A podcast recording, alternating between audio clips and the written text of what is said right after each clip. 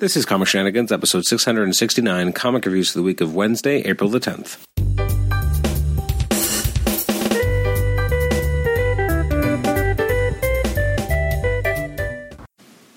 This is Comic Shenanigans, episode 669. I'm your host, Adam Chapman, and this is our comic reviews episode for releases from the week of Wednesday, April the 10th.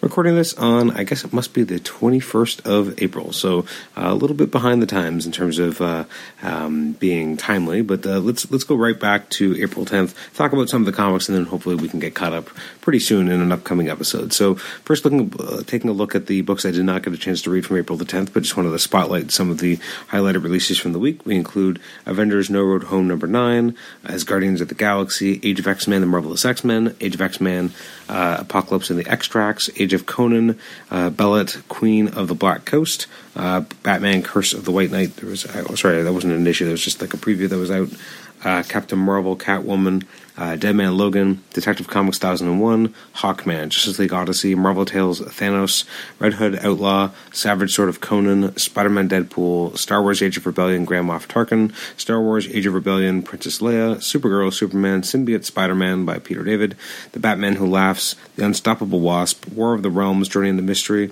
Web of Venom, Cult of Carnage, Winter Soldier, Wonder Twins, Wonder Woman, X-23, and X-Force. So what did I get a chance to read? Because that seems like a lot of books that I just did not read. So first up, we have Amazing Spider-Man 19, or Legacy numbering 820. This is by Nick Spencer with artwork by Gerardo Sandoval. I enjoyed Sandoval's take here. I thought it was a little bit not as crazy over the top as Humberto Ramos's art can be, which I thought actually worked pretty well. This is, you're dealing with the aftermath of the death of the Gibbon here. And, Spider-Man's kind of still trying to forget his bearings. It felt at times that they almost made it feel like more time had elapsed than there had been. Like, it felt like, pretty quickly when Spider-Man figured out where he was, that they were attacked by, the Kraven people. Kraven, not robots, but close to it. And then everyone kind of scattered, and then suddenly someone is already having time to kind of put out these arrows everywhere to kind of create a trail for people to follow. And that part was kind of, to me, you just felt like we were having a disconnect in terms of how much time had actually elapsed. The issue is mostly about, the Vulture. And I understand why they give him the weird kind of covering on his head to kind of cover him, but I'm not a huge fan of the look, but I understand it kind of makes sense. The Vulture kind of making his play to the other villains that they have to kind of rally behind him and honor the sacrifice of the Gibbon, which is obviously not quite how it went. And you have Spider-Man kind of trying to convince everyone to follow him, and the idea of trust is brought up because the Rhino obviously holds a lot against Spider-Man right now, although he doesn't know the true story of what was really going on there. We have Black Cat trying to engineer her own escape with Billy Connors, and we have Taskmaster bringing another creature into the milieu by bringing in the Lizard. Which is definitely a really great shot by Sandoval in terms of, again, just kind of capturing just how crazy the Lizard can look and just kind of amping up that look, that design. You have Spider-Man kind of wondering about what's going on, and you have the Black Ant kind of showing up and saying he's going to tell him all the truths about what's actually going on. So I like this actually quite a lot. I feel like there's so much kind of tugging at the storyline, so I don't know if it's necessarily the most concise storyline I've read. It's enjoyable, but again, there are some issues in terms of overall pacing. Like, you have whatever's going to happen to MJ because she's, whatever you want to call this new entity or villain is kind of stalking in around her, so she's potentially in danger. You have, the idea that you have Arcade suiting up all these people to kind of kill people. You also have what is Kraven's real function or goal here. You have Kraven's son is also kind of asking questions about what the real goal is here. So it just feels like there's a lot going on, but we're not really sure how it's tying together or, how it's all going to make sense. I'm still enjoying it, but do I think that there's some flaws? I do. I like Sandoval's take on this, though, so I'm going to give it an 8 out of 10 overall. Next up is issue 68 of Batman, which continues the Nightmares storyline. Which I'm digging. It's interesting. It's different. It's the only problem is that in and of itself, it just feels very like, what are we actually reading here? Or, like what's actually going on here?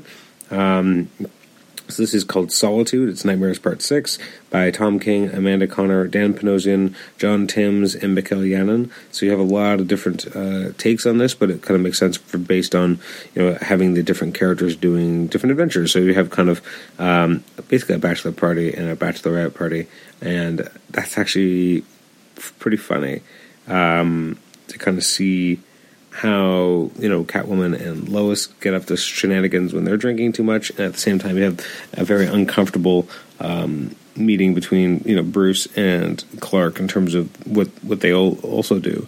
And then there's also the question of, you know, what truly is a nightmare. And so I thought that was interesting to kind of see how Bruce is kind of talking to himself, which I think is expanded more on the next issue, but which I've already read. But I still enjoyed this. I thought it was interesting perspectives into the characters. The only problem is, again, narratively, I'm not really sure what it's doing, because we're spending a lot of time on this whole nightmare thing, and that might be fine, but it does lead to a feeling of disconnection with what is the ongoing plot of the overall Bat story that Tom King is writing. And we're just getting these kind of vignettes or these kind of one-offs, and obviously they're connected in the overarching theme of the nightmares, but you know, you don't feel like they're really necessarily going anywhere either. So just from a progression, it feels like we're not going anywhere. We're just kind of going backwards or sideways. I'm going to give it a 7.5 though. It wasn't bad. Next up is Friendly Neighborhood Spider-Man number 5, a legacy number in 29, which I have to think about. I guess, is that as far as Friendly Neighborhood Spider-Man went? I guess so, before it changed into like Sensational or something. I don't even remember. That number just zooms off to me. So this is by Tom Taylor, artwork by Yildiray Cinar.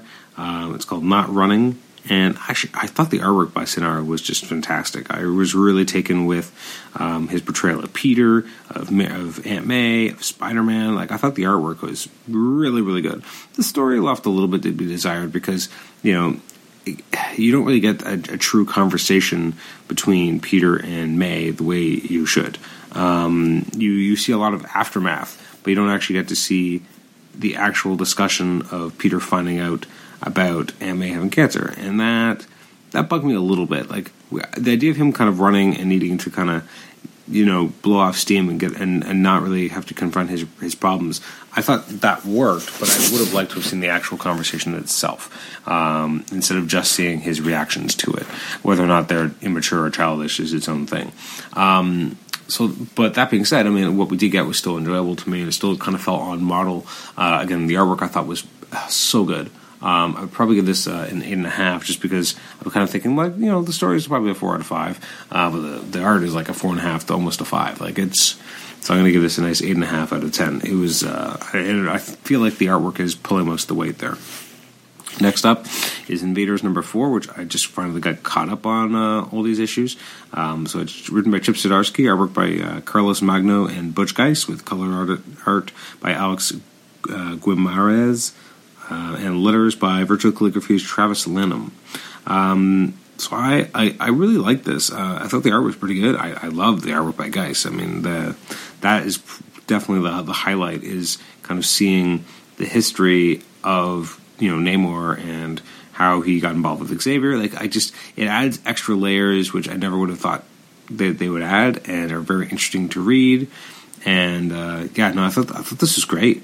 And you know, again, so many complex things going on in Namor's history that kind of make him the Namor we know, and eventually, you know, have led to his different imbalances throughout the years. And the ending with the idea of how the family that we've been seeing here is involved in potentially taking out Atlantis is definitely an interesting perspective and a different angle to go than I may have expected initially.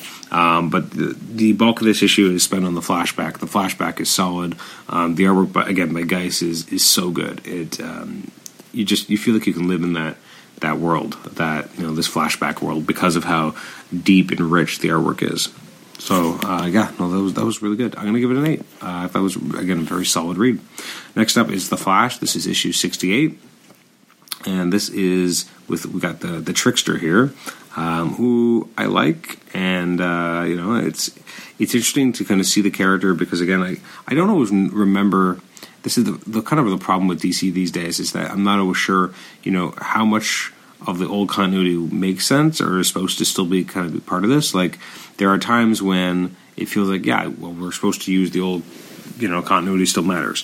They're kind of referencing it, but then at times they're just not, so it's confusing. It's still written by Josh Williamson, artwork by Scott Kolins, and Kolins really nails this. I really enjoyed his take on the Trickster, and again, there's just something special about Scott Kolins and Flash, and this felt like it was able to achieve that. Still missed the kind of the old costume that didn't have the weird kind of ribbing on it with the flash lightning, but that is what it is. Anyways, I thought this issue was pretty strong. You know, you got to see the Flash going up against the different tricksters and trying to make sense of all this, and the idea that it's all being one big trick. The ending of it, I'm curious again how much of a trick this is, but it's definitely one of those things that's shocking, and especially a character like the Flash, like this would change everything. So I'm really enjoying this. This was very solid. I'll give it an 8. And last but not least, we have Titans 36, which is okay, but it's not my favorite issue of the series. I was actually just recently kind of getting caught up on this whole series. And it's interesting how it's kind of framed in the idea of Nightwing before his brain damage. Before he left the team. It's called Into the Bleed. It's the finale. It's written by Dana Abnett, and Bruno Redondo is the artist, with Marcelo Maiolo on colors and Dave Sharp on letters. There's a lot of heavy lifting that this book has to do, because it has to end the current storyline against, what is her name? Sister Blood? I can't even remember what her name is. You have to, kind of tie everything up with what's going on with Raven. You have to tie up what's been going on with Beast Boy. So you have to kind of fix both, figure out a way to kind of get them out and fix the way they are and make kind of put them back to normal so that they're usable elsewhere. Or as Beast Boy says here, he's cute again. You also have to deal with Nightwing himself and the fact that they've never really dealt with part of him disappearing. So that's kind of interesting as well. It's an ending. I didn't find it particularly interesting. I thought very perfunctory. It kind of felt like we were just kind of going through the motions. So I'm going to give it a 5. It was just kind of there. It didn't feel like it earned anything. And again, everything with Nightwing just kind of felt very unnecessary for some reason. I'm not sure. So looking forward to next week. So releases from the week of April the... Well, not even next week. Sorry, this past week.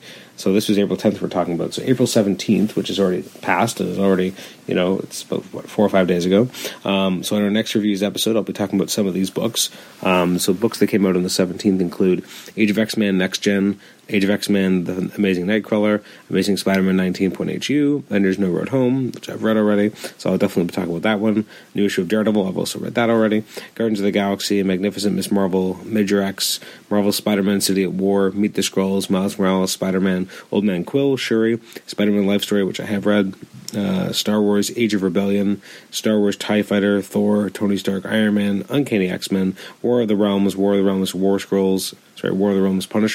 War of the Realms 2, West Coast Avengers, Wolverine Infinity Watch, Aquaman, Batman, which I've already read, Damage, Electric Warriors, Justice League, which I've read, Nightwing, and Teen Titans. So a lot of stuff coming up, or came out on the 17th.